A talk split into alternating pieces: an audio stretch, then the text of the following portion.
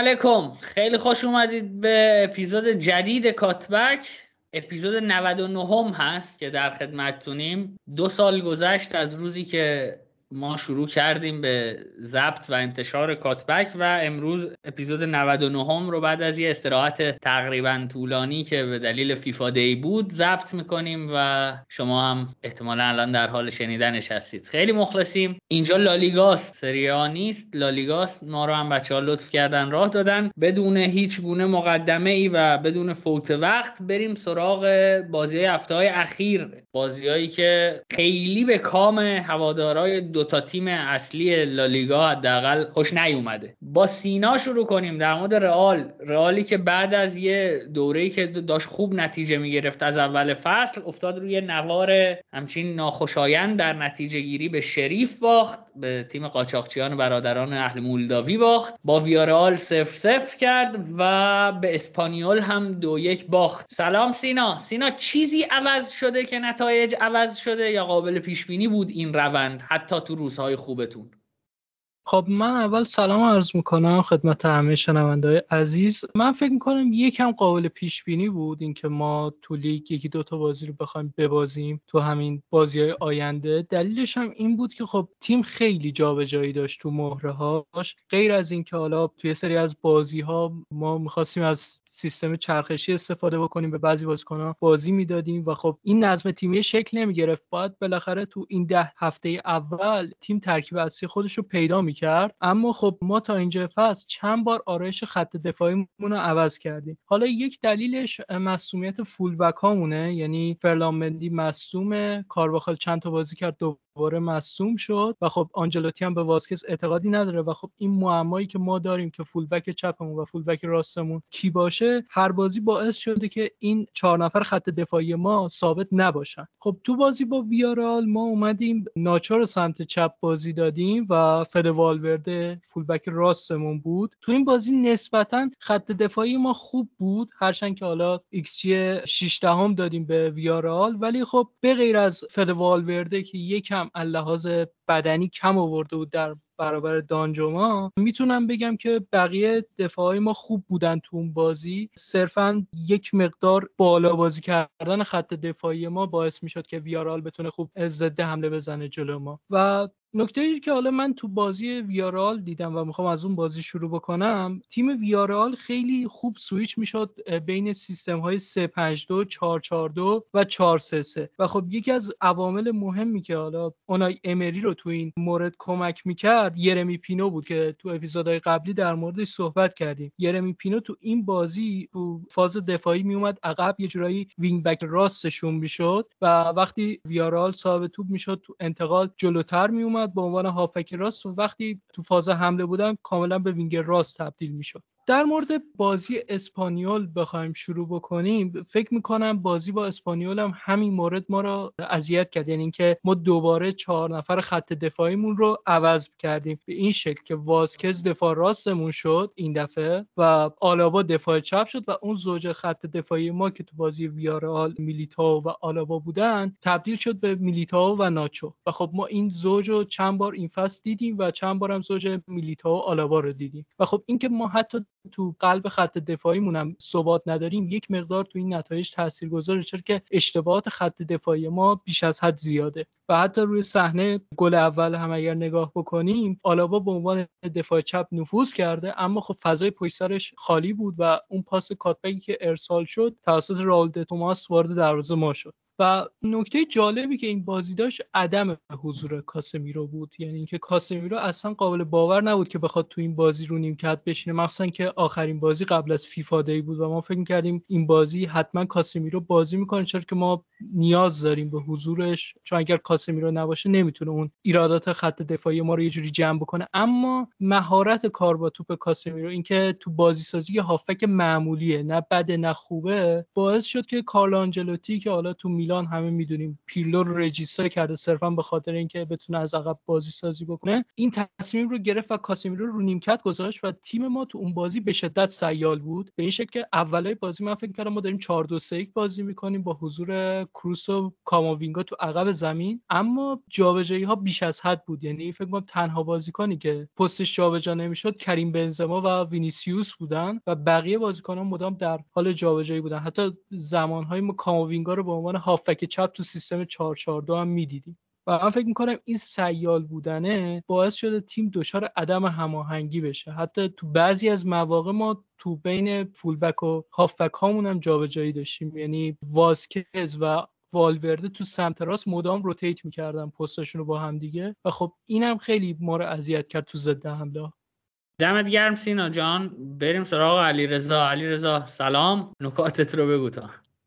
سلام به شما و همه شنوندگان. من خیلی سریع در مورد رئال نکاتم رو بگم. به نظرم رئال تو بازی های اخیرش نمایش قابل قبولی داشته اما چیزی که به نظرم باعث شده از لحاظ نتیجه گیری یکم در واقع اون پیوسته نبودن پیش بیاد و به اون خوبی هفته اول نتیجه نگیرند اون ضعف هایی بوده که اون هفته داشتن اما به دلیل درخشش مهرهای تهاجمیشون باعث شده که کمتر به چشم بیان. یکی از اصلی ترین ضعف هایی که داشتن رئال تو بیلداپ بوده جلوی تیم هایی که از بالا پرس می شدند وقتی ناچو سمت چپ خط دفاعی قرار می گرفت یعنی دفاع کناری بود راحت از پرس خارج نمی شدن عملا بیلداپ تیم رو می کشت ناچو و این جلوی ویارال به نظرم خیلی خوب خودش رو نشون داد توپای زیادی رو به نسبت از دست داد و بیلاپ تیم کاملا مختل شده بود با ناچو اما تو بازی اسپانیول به نظرم اون ضعف اصلیشون که کلی در روی صحبت کردیم خودش رو نشون داد اینکه نمی‌تونن خوب زمین رو کاور کنن هافکای رال هافکای رال خب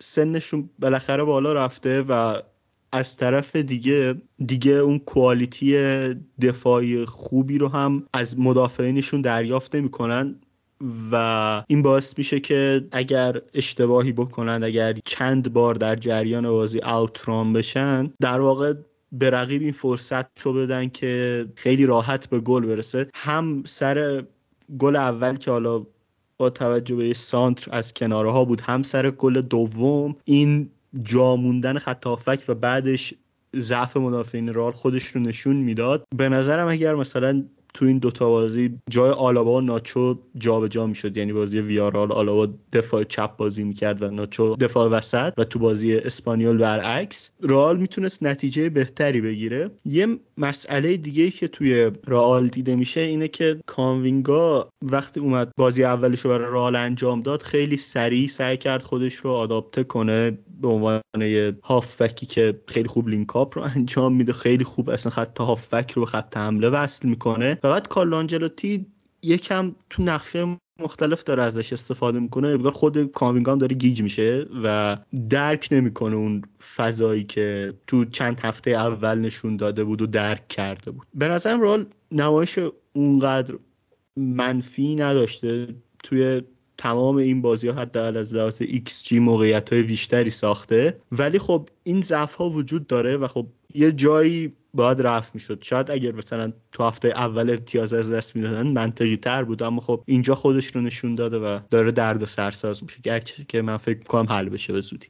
ممنون علیرضا دمت گرم. ما این اپیزود یه مهمون ویژه هم داریم آقا پارسا که هوادار بارسلوناست و این اپیزود ما در خدمتش هستیم. آقا پارسا در خدمتیم. اگر نکته در مورد رئال و بازیاش دارید میشنویم سلام مرسی از شما که منو پادکستتون دعوت کردین. درباره بازی ویارال و رال یه نکته که بود این بود که بازیکنان رال می‌خواستن که یعنی پرس می‌کردن تیم رال مدافع های ویارال و اما یه نکته که درباره ویارال ما باید بدونیم اینه که اینا تیمی هن که یکی بهترین تیمای لالیگان که می‌تونن خط اول پرس رو بشکنن یعنی بیلداپشون رو انجام بدن و به یک سوم هجومی برسن. نکته که این بود که بازیکنان رئال پرس رو شروع می‌کردن و ویارال با پائو تورس سمت چپ و سمت راست با خوان فویس و پارخو با توجه به قدرت حمل توپ و توانایی کار با توپ که این دو نفر این بازیکنان سمت چپ و راست ویارال دارن راحت می‌تونست پرس رئال رو بشکنه. و نکته که این بود یه فضای زیادی بین خط اول پرس رئال و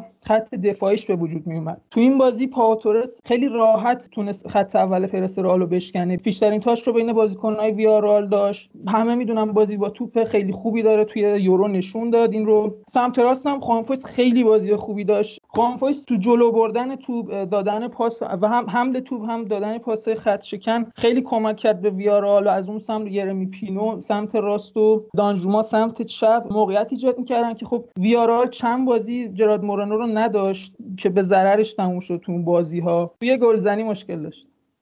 من فقط دو تا نکته یادم رفت بگم. یکیش در مورد صحبت اجرزا بود که کاموینگا داره گیج میشه به خاطر این پستایی که آنجلوتی بهش میده و وظایف که داره. یه موردی که بود تو بازی شریف ما یه تعویضی انجام دادیم تو دقایق آخر و والورده شد دفاع راست ما و کاماوینگا شد دفاع چپ ما. و خب این هنوز برای من یکم غیر قابل درکه. می‌تونم دلیلش رو تا یه حدی بفهمم. چرا که اصلا اکثر توپایی که بازیکن شریف دفع می‌کردن به سمت flank های زمین ما بود و خب ما برای اینکه سریع دوباره حمله رو بخوایم شروع بکنیم نیاز داشتیم که full back مون هم حمل توپ خوبی داشته باشه هم سرعت خوبی که هم والورده رو راست هم کاماوینگا رو چپ. اما بعد از اون ما وقتی ضد حمله خوردیم اصلا کاماوینگا نمی‌دونست باید تو کدوم فضا قرار بگیره برای گرفتن توپ. و خب این خیلی اذیت می‌کرد و تو اون صحنه هم که فکر کنم گل دوم رو زدن پاسی که ارسال میشه برای بازیکن شریف اون پاس رو باید کاماوینگا قطع می‌کرد. اما این کار نمی‌کنه به خاطر اینکه اصلا از بازی کردن تو اون فضا شناخت کافی رو نداره.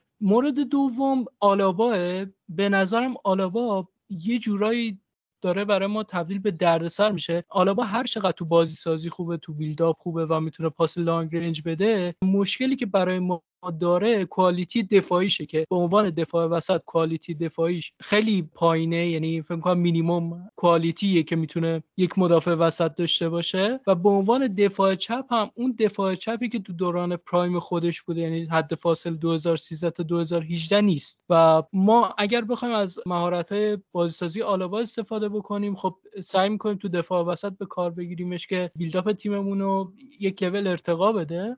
اما اگر بخوایم از ارلی کراساش استفاده بکنیم و روی ارساله برنامه داشته باشیم مجبوریم توی دفاع چپ بهش بازی بدیم. اما خب چیزی که من تو این دو فصل از آلابا تو بایرن دیدم این بود که به عنوان یک مدافع وسط به طور کامل تو پست خودش و تو نقشی که بهش دادن حل نشده و هنوز یک سری باکار داره و خب آلابا رو معمولا به عنوان استاپر ما بازی میدیم که با توپ میاد جلوتر و اقدام به ارسال پاس می‌کنه. اما به نظر من چیزی که من از بازی آلابا دارم می‌بینم اینه که آلابا به عنوان overlapping center back چپ می‌تونه 100 درصد کارایی رو برای ما داشته باشه. یعنی هیچ گونه ضعفی فکر نمی‌کنم برای بازی تو اون پست داشته باشه و خیلی چیزا به تیم ما اضافه می‌کنه. چرا که به عنوان overlapping center back هم اجازه داره بیشتر جلوتر بیاد هم می‌تونه سانتر بکشه و همین که می‌تونه پاس بده. اونم جلوی تیم هایی مثل تیم های لالیگایی که اکثرا low block بازی می‌کنن و می‌تونیم اون لایه پرس آخر رو خیلی راحت راحتتر بشکنیم ممنون سینا جان. من یه سوالم ازت بپرسم و بحث رئال رو اگه دوستانم صحبتی ندارن ببندیم. سینا توی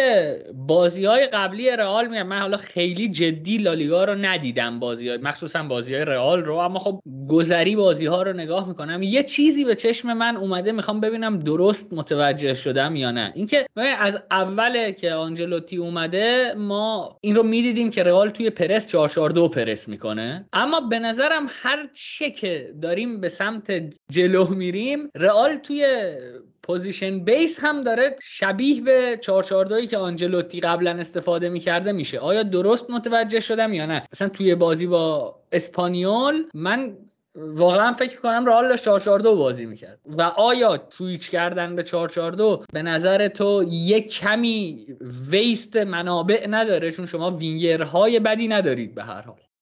به نظر من این سویش کردن رو 442 یکی از ایراداتش فکر می‌کنم حضور کاسیمیرو باشه چرا که کاسیمیرو هیچ وقت تو double pivot به اندازه‌ای که single pivot بازی می‌کرده اونقدر کارایی نداشته. و خب همیشه وقتی double pivot بازی می‌کرد چه تو دوره اول زیدان که اکثر اوقات کنار کوواچیچ بازیش می‌دادن چه تو دوره دوم زیدان که یک بازی به خاطر اینکه گرت بیل هازارد و خامس رودریگز رو همزمان تو ترکیب داشته باشه کنار تونی کروس بازی می‌کرد کاسیمیرو نمی‌تونه اون شیشه باشه که توپ رو از دفاع دریافت می‌کنه و اولین نفری باشه که اقدام به ارسال پاس می‌کنه برای وینگرها یا هافبک جلوتر از خودش و نمی‌تونه اون هشت box to box ی باشه که مدام در رفت آمده چرا که کاسیمیرو با توجه به جایگیریاش می‌تونه توپ‌گیری بکنه و مثل کانته نیست که بتونه فضا کاور بکنه. و فکر می‌کنم اصلی ترین مشکلی که ما داریم وقتی 4 4 2 دفاع می‌کنیم یا تو بعضی از فازهای دیگه اگر 4 4 2 بازی بکنیم اینه که کاسیمیرو رو می‌خوایم چیکار بکنیم؟ اگر هم بدون کاسیمیرو بخوایم بازی بکنیم مثل بازی اسپانیول که کروس و مودریچ بازی می‌کردن دیگه همون مشکلی به وجود میاد که علیرضا گفت. هافبک ما سنشون بالاتر رفته و خب نمی‌تونن اون quality دفاعی قدیم رو داشته باشن و یک مقدار ضعیفتر شدن نسبت به سالهای قبل خودشون. در مورد وینگر ها هم فکر می‌کنم ما چون وینگر راست خوبی نریم مجبوریم والورده رو تو سمت راست بذاریم که خب والورده معمولا وقتی توی flank ها بازی می‌کنه اونقدر خوب نیست که وقتی با توپ به سمت محوطه حرکت می‌کنه و به داخل می‌زنه.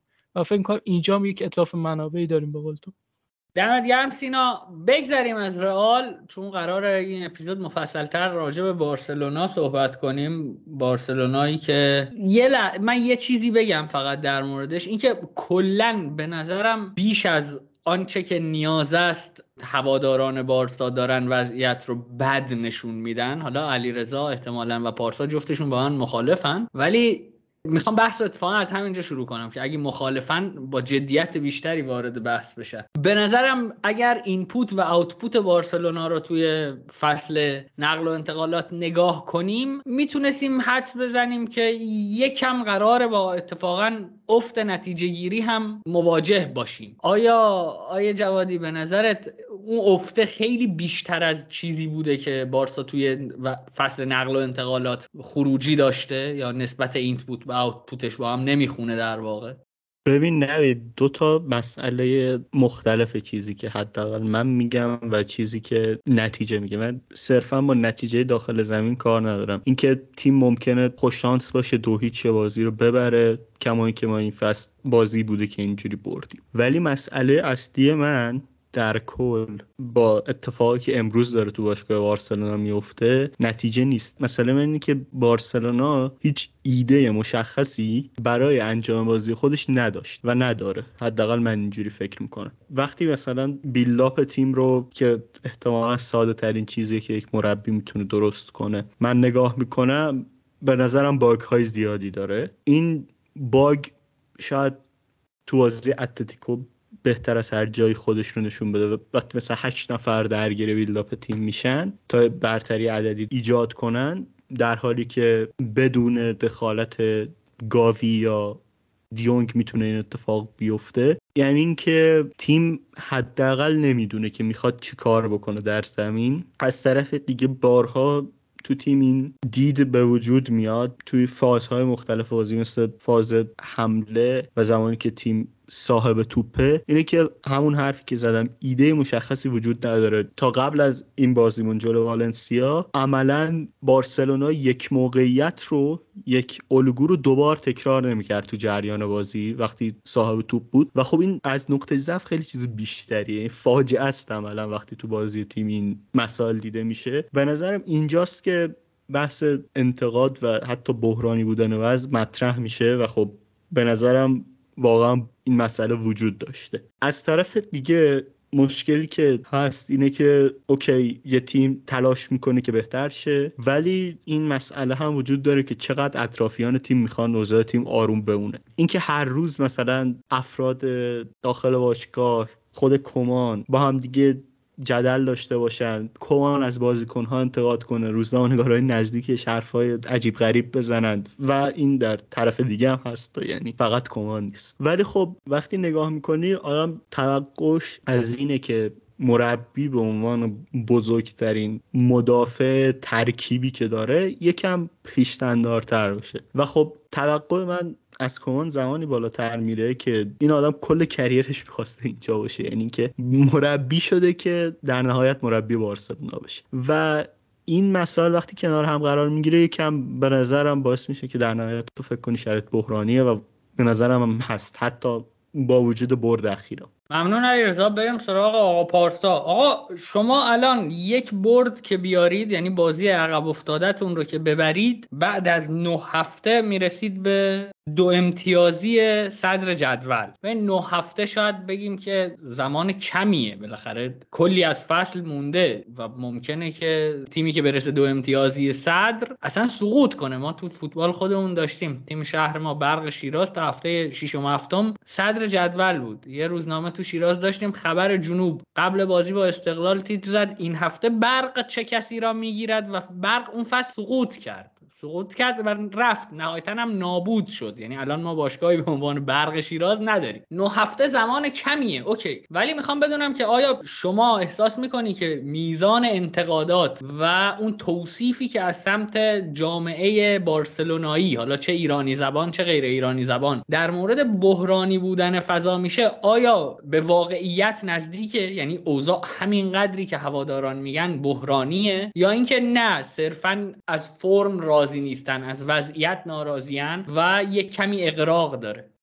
درباره وضعیت الان تیم شاید بحرانی به نظر برسه. خب اون توقعی که هوادارا دارن برآورده نمیشه. می‌خوان یه بازی مشخصی از بارسلونا ببینن چیزی که همه ساله دیدن. خب شرایط هم یه سری درک می‌کنم که هیچکی انتظار نداره بارسا بعد این همه مشکلات و خروجی ها و اتفاقایی که افتاد مدعی باشه. ولی خب همچنان اون انتظاره رو تو زمین از تیم دارن. باید دو بود نگاه کنیم. یه بودیه که به کمان میشه حق داد. بالاخره بازیکنهای مهمی رو از دست دادیم تو این دو فصل. و شروع هر فصل هم یه سری چالش ها بوده جنجالا بوده. خب مثلا این فصل رو اگر دقیق بخوایم نگاه کنیم تیم شروع شد با یه سری توقع از سوی مدیریت که تو باید یک سیستم مشخص 4 3 بازی کنی. چیزی که سالها بارسلونا بازی کرده. خب نکته ای که هست اینه که بارسلونا وینگر نداره برای بازی کردن 4 3 3 دو تا وینگر ما دمبله و فاتی مصدوم بودن. خب تازه دارن می‌رسن به بازی ها توی جایی از فصل اوایل فصل تیم واقعا بد بود. هم در تو زمان مالکیت هم زمانی که توپ رو از دست می‌دادیم. با اضافه شدن یه سری پروفایل های مشخص تو خط حمله نشون داد که تیم می‌تونه توی مالکیت اون ایراده برطرف بشه ولی هنوز اون مشکلایی که تیم تو این یه سال خورده ای که کمان هست برطرف نشده. خب هوادار اینها رو می‌بینه و انتظار داره. ما تو طول مدت مربیگری کمان یه سری ایرادا رو می‌بینیم و هنوز هم هست. مشکل پرس تیم کانتر پرس تیم هیچ وقت حل نشده. فضای زیادی که بین خطوط هست مشکلات دفاعی تیم. این یک سریش برمیگرده به همون باز نبود بازیکنان بازیکنهای مشخصی که باید تو تیم باشن و یه قسمتش هم برمیگرده به مربی که بتونه ایده خودش رو پیاده کنه.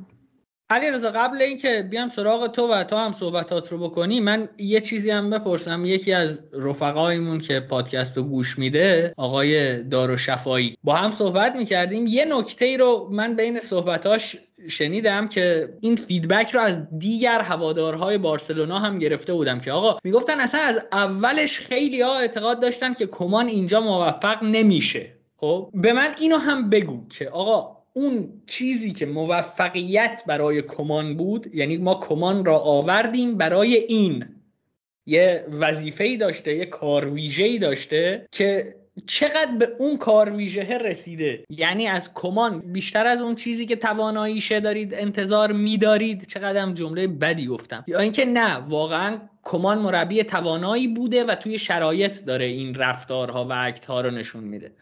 ببین اینکه موفق میشه یا نه من خیلی فن کمان نبودم وقتی انتخاب شد. به نظرم های بهتری اون زمان توی بازار بودند حتی وضعیت خود بارسا از الان باثباتتر بود. این باثبات رو میگم نه اینکه وضعیت خوبی داشت. حداقل روی گند هایی که وجود داشت سرپوش های گذاشته بودند و کسی نمی‌دونست که انقدر وضعیت خرابه. بنابراین دست مدیریت باز بود برای اینکه بره و با گزینه‌های بهتری مذاکره کنه. اما به حال بنا به دلایلی که فکر می‌کنم مدیریت قبلی می‌خواست برای خودش یک چهره ای بسازه که بین مثلا مربی سابق اسپانیول و بازیکن سابقمون که حالا تو هلند هم خوب کار کرده و اسطورمون بوده یکی رو انتخاب کنه که بعد از اون شرایط بیاد و تیم رو نجات بده. کمان انتخاب شده به نظرم هم چهره خوبی برای اون مدیریت ساخته شد. اما اگر یکم با دید طولانی مدت تری نگاه می‌کردن به قضیه احتمالا سراغ گزینه های منطقی تری می‌رفتن. و خب این نکاتی که پارسا گفت دقیقا به نوعی به سوال تو هم ربط داره دیگه. یعنی اینکه کمان نشون داده مربی که سقف داره. بعد از حدود یک سال و نیم تیم خوب پرس نمی‌کنه. تیم کانتر پرس خوبی نداره. حتی تو بازی اخیرمون جلوی والنسیا چند بار پیش اومد که خط ما به راحتی جا موند. یعنی اینکه توی صحنه گاوی و دیونگ از جریان بازی با پاس خارج شدن و بوسکتس زیر خل و خب این یعنی که تیم ساختار دفاعی مشخص نداره. این دلیلش صرفا نیست که این بازیکن ها بدن. همین بوسکتس و گاوی چند هفته پیش جلو ایتالیا خیلی منظم و درست کانترپرس اسپانیا رو اجرا می‌کردن و خب اینجا به نظرم کاملا چیزی که من بارها تو این اپیزود گفتم که این تیم کمبود ایده داره و خب ممکنه بشه کجدار و مریض با این دست و پنجه نرم کرد و خب تا یه جایی تحمل کردیم وضعیت اما فکر نمی کنم بشه قدم بعدی رو به این شکل برداشت. یه نکته ای که اتفاقا وجود داشت تو بازی های این چند هفتهمون اگر به صورت مثلا متوالی نگاه کنیم اینه که خیلی خیلی تیم بارسا بر اساس فول بک بازی می‌کنه. یعنی اینکه اگر روز خوبی باشه برای فول بک ها از لحاظ اینکه بتونن تو موقعیت مناسبی قرار بگیرن فرارهای خوبی انجام بدن تیم واقعا خوب بازی می‌کنه.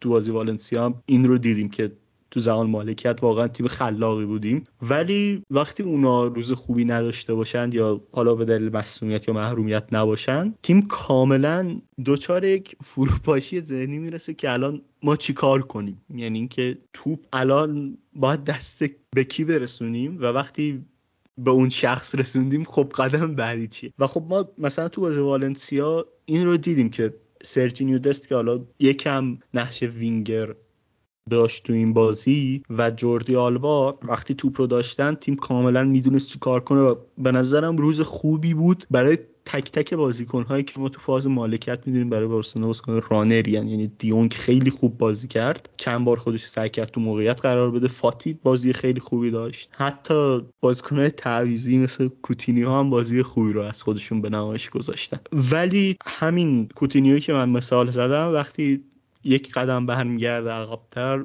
می‌خواد بازی خودش رو ارائه بده انگار گم میشه تو ترکیب تیم. و خب این یعنی تیم کاملا روی نقطه صفره و فقط به چند تا بازیکن وابسته است. به نظرم این خیلی اتفاق خوبی نیست و خیلی که نه اصلا اتفاق خوبی نیست و باید حل بشه. برای همین فکر می‌کنم که نه انتخاب کمان درست بود نه اینکه در اینکه وضعیت بارسا بحرانی ما داریم اقراق می‌کنیم. یه سوال می‌پرسم یک کلمه جواب بده. یک کلمه آقا. یعنی هیچ توضیح اضافه ای نمی‌خوام. شما از عملکرد فصل گذشته کمان دفاع می‌کنید یا خیر؟ نشنیدم. آره آره. آره دفاع می‌کنم. دم شما گرم. خب خواستم ببینم چقدر داری غیر منطقی صحبت می‌کنی که این سنگ محک بود. یعنی اگر عملکرد فصل پیش رو نقد می‌کردی دعوامون می‌شد. بذار بریم سراغ سینا. سینا خدا وکیلی خیلی قور نمی‌زنن. راستش من یکم نظرم به نظر علیرضا نزدیکتره. یه سری ایرادات بیسیک دارن تو تیمشون. یعنی فکر می‌کنم ایراداتی که علیرضا گرفت کاملا بجاست. ولی حرف من سر بحث بیرون زمینه. اونجایی که میگن کمان باید بره. اما اسمایی که حول باشگاه بارسلونا میاد گزینه های چندان مطلوبی نیستن. یعنی آپگرید محسوب نمیشن نسبت به کمان. یعنی خب اگر مثلا تیمو از کمان بگیرن بدن به پیرلو خب چه اتفاقی قرار برای بارسلونا بیفته؟ یعنی بارسلونا چقدر می‌تونه پیشرفت کنه خود پیرلو فقط یک فصل مربیگری کرده تو سطح اول اونم بازمون خطاهاش یوونتوس داشت از سهمیه سیل دور می‌کرد. بحث من اینه که فعلا تو این شرایط که مربی بهتری نسبت به کمان نیست که بتونه این تیم رو به لول بعدی ببره نباید همه کاس کوزا سر کمان شکسته بشه که کمان اگر بره این تیم پیشرفت می‌کنه و من فکر می‌کنم الان کلا دو تا گزینه هست که هم بیکار هستن همین که می‌تونن بارسا رو به لول بعدی ببرن. یکیش آنتونیو کونته که من فکر می‌کنم زیاد بهش فکر نمی‌کنم مسئولای بارسا چون خبر خاصی در این مورد شنیده نشده. نفر دوم رالف رانگنیکه که اگر اون بیاد کلا بخش ورزشی باشگاه رو می‌خواد یعنی مدیریت ورزشی باشگاه هم با خود رالف رانگنیک باشه که من فکر نمی‌کنم مسئولین بارسا فعلا قصد داشته باشن به یک نفر همچین پیشنهادی بدن و همچین پروژه رو شروع بکنن. اگر بارسلونا می‌تونست رانگنیک رو بیاره فکر می‌کنم بیرون کردن کومان کار منطقی بود. ولی در غیر این صورت که نه به کنته فکر می‌کنن نه به رانگنیک منطقی ترین کار همین حفظ رونالد کومانه. من یه نکته بگم در روی حرفای سینا. من این که میگم در اپیزود قبلا گفتم در باشگاه بارسلونا هیچی سر جاش نیست و این حرفای سینا دقیقا همون حرفای منه. یعنی اینکه معنیش دقیقا به شکل یکسانی باید ترجمه بشه. من واقعیتش جوابم به اینکه کمان باید اخراج بشه یا نه نمی‌دونم. یعنی اگر نوید این سال رسما بکنه جوابم نمی‌دونم. من ایده ای ندارم که اینها می‌خوان چیکار بکنن. ولی گزینه‌هایی که مطرح شدن به نظر من گزینه خوبی نیستن. من این رو هم نمی‌تونم با قاطعیت بگم که در ادامه فصل کمان شرایط تغییر میده. تیم در یک لول دیگه بازی می‌کنه. به شکلی که من آخر فصل بگم می‌تونم از عمل کرده این فصلش دفاع بکنم. ولی خب در نهایت به نظرم تیم باید از این چیزی که هست یکی دو لول بهتر بشه. از لحاظ تئوری فوتبالی بازی کنه که من بتونم ازش دفاع کنم. فقط هم حالا هم مسئله پرس نیست که اینکه هافکمون جا میمونه که همه بازیکن‌ها توش خوب نیستن. نه به نظرم مسئله بیسیکی مثل اینکه وقتی تو مدافعات کندن یا اینکه تو یک بیک خوب نیستن بهشون میگی من مارک کنن مهاجم های حریفو. چیزی که ما هم تو بازی والنسیا دیدیم هم تو بازی اتلتیکو دیدیم که اصلا هر دو تا گلشون رو اینجوری زدن. یعنی یک پاس از بازی خارج می‌شد دفاع بارسلونا. باعث میشه که انتقادات هم به کمان وارد باشه و خب به نظرم خیلی هم غیر منطقی نیست. ولی در کل باید بذاریم زمان بگذره تا ببینیم که می‌تونیم از کمان بالاخره یه دفاع کنیم این فصل یا نه. هنوز من چیزی که باعث بشه بگم آره ندیدم از این تیم. علیرضا بذار قبل اینکه اپیزود رو ببندیم من یکم بیشتر تو رو اذیت کنم. ببین من فکر می‌کنم که اول موضع خودم رو بگم. من به هیچ عنوان کمان رو مربی خوبی نمی‌دونم. یعنی اینکه میگم شما قور می‌زنید به این معنی نیست که به نظرم کمان مربی خوبیه و ایرادی بهش وارد نیست و اینا. اصلا به این معنی نیست. شاید اصلا من اگر بخوام بشینم مثلا لیست 100 تا مربی که الان تو فوتبال اروپا دارن کار می‌کنن رو به ترتیب علاقم بهشون لیست کنم کمان در بهترین حالت بین گزینه های مثلا 180 تا 200 قرار می‌گیره. یعنی تو سطح اول قطعا قرار نمی‌گیره. و فقط مسئله اینجاست که می‌خواستم نظرات شما رو بیشتر به چالش بکشم و در ادامه همون به چالش کشیدنه ببین پدری فاتی آلبا دمبله کمکم کن. یکی دیگه هم بود که مصدوم بود. 5 تا 6 تا بازیکن رو من آگورو خدا پدرتون رو بیامرزه. اینا 5 6 تا بازیکنن که اگر سالم باشن قبول کن از من که چهار تاشون تو ترکیب فیکس بارسلونا بازی می‌کنن. و خب کمان توی این فصلی که داره بهش نقد وارد میشه در بخش قابل توجهش اینا رو نداشت. درسته؟ اگر بهم بگی که مربی وقتی چهار پنج تا بازیکن ازش می‌گیری حق داره ببازه.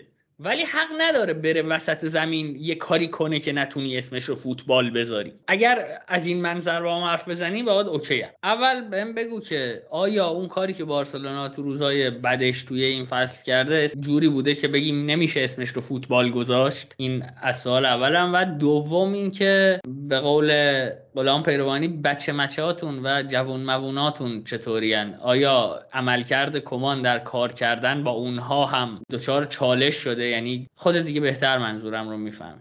ببین نه واقعا نمیشه. یعنی اینکه نمایش که ما جلو اتلتیکو مادرید داشتیم جلو بنفیکا داشتیم جلو بیلبائو داشتیم. بازی های بیشتری هم هستن. حتی جلو کادیز خیلی چیز دلچسبی حداقل نبود. یعنی که نه با متر اینکه به سبک بازی بارسلونا نزدیک باشه و هیچ متری به نظرم. اون عمل کردی که ما داشتیم واقعا سطح بالایی نداشت.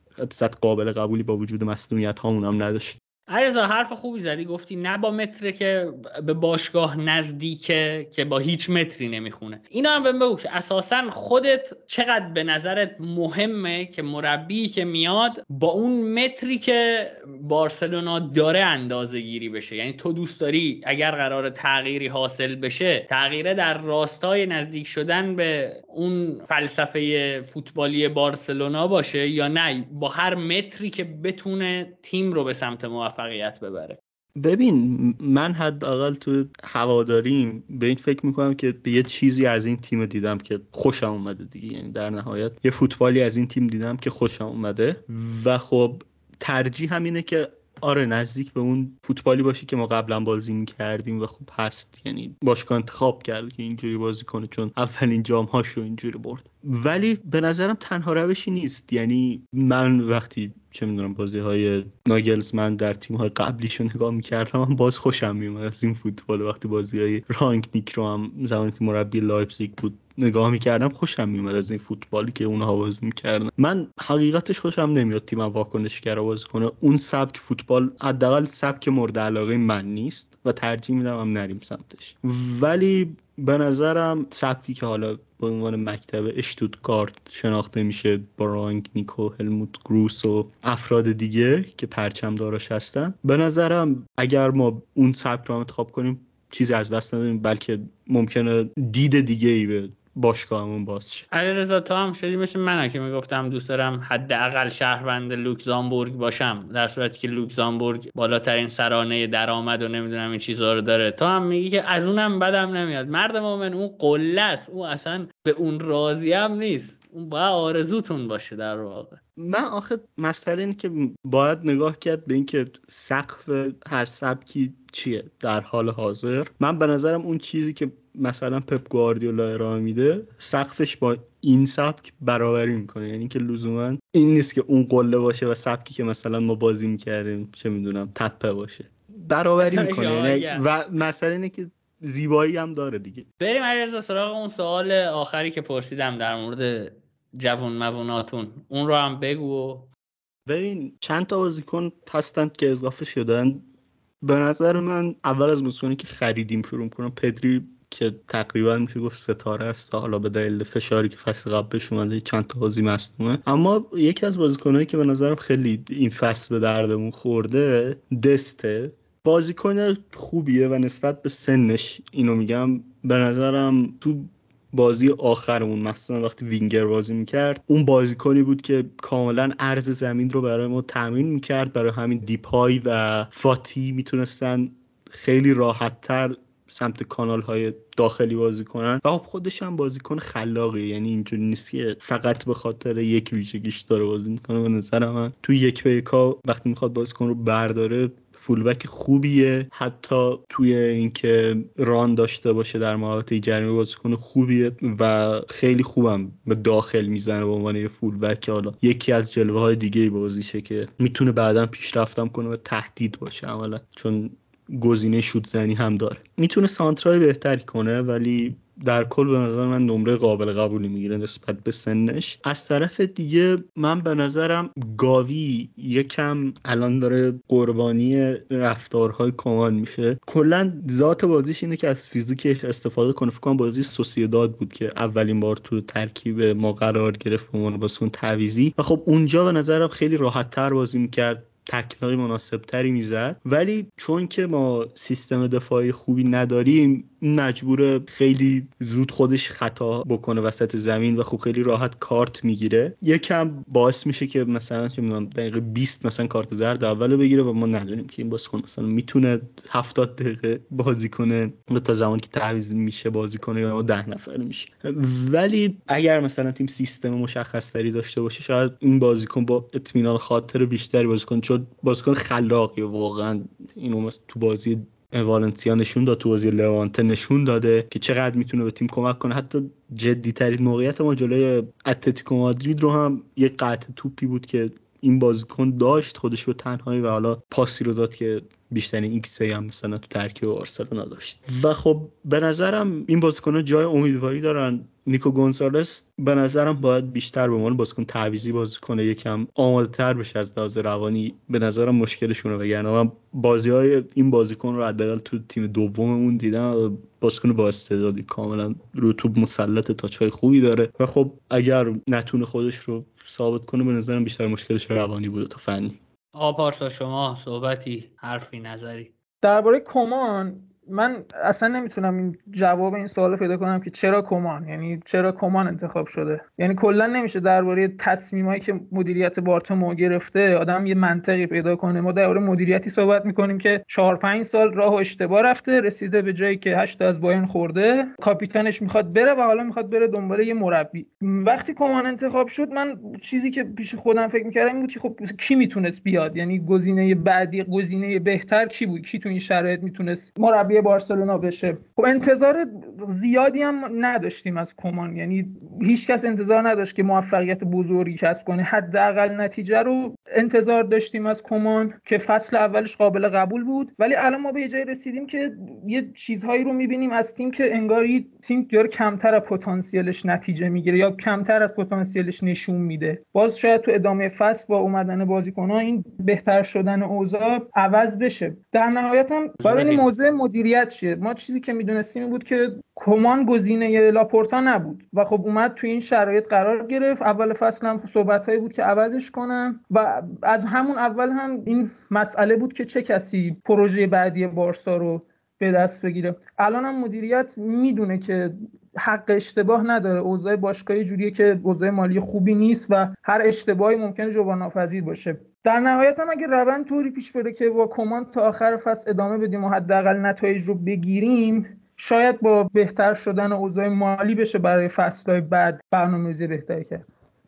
دم شما گرم. بابت اینکه دعوت ما رو هم پذیرفتی آقا پارسا من فکر می‌کنم همینجا دیگه ببندیم برنامه رو و من فقط یه چند تا نکته بگم که ما اینکه دو ساله شدیم دم بچه های خودمون اولگر که ساختیم منتشر کردیم و فکر می‌کنم تا یه حدی هم مطالبمون قابل قبول بود. دم شما گرم که حمایت کردید وقت گذاشتید شنیدید بیرحمانه نقد کردید. بعد که ما بیرحمانه بهتون پاسخ دادیم تحمل کردید. البته راهی هم نداشتید. مسئله بعدی هم این که می‌خوام از تیم سسوت اسپورت تشکر کنم که این دو سال به صورت جدی حمایت کرد. تهیه کننده برنامه ما بود و یه خسته نباشیدم به تیم سسوت اسپورت بگیرم. دیگه حرفای تکراری میشه دیگه. از همه podcatcher ا می‌تونید ما رو بشنوید. با آیدی کاتبک underline IR هم توی همه شبکه های اجتماعی می‌تونید ما رو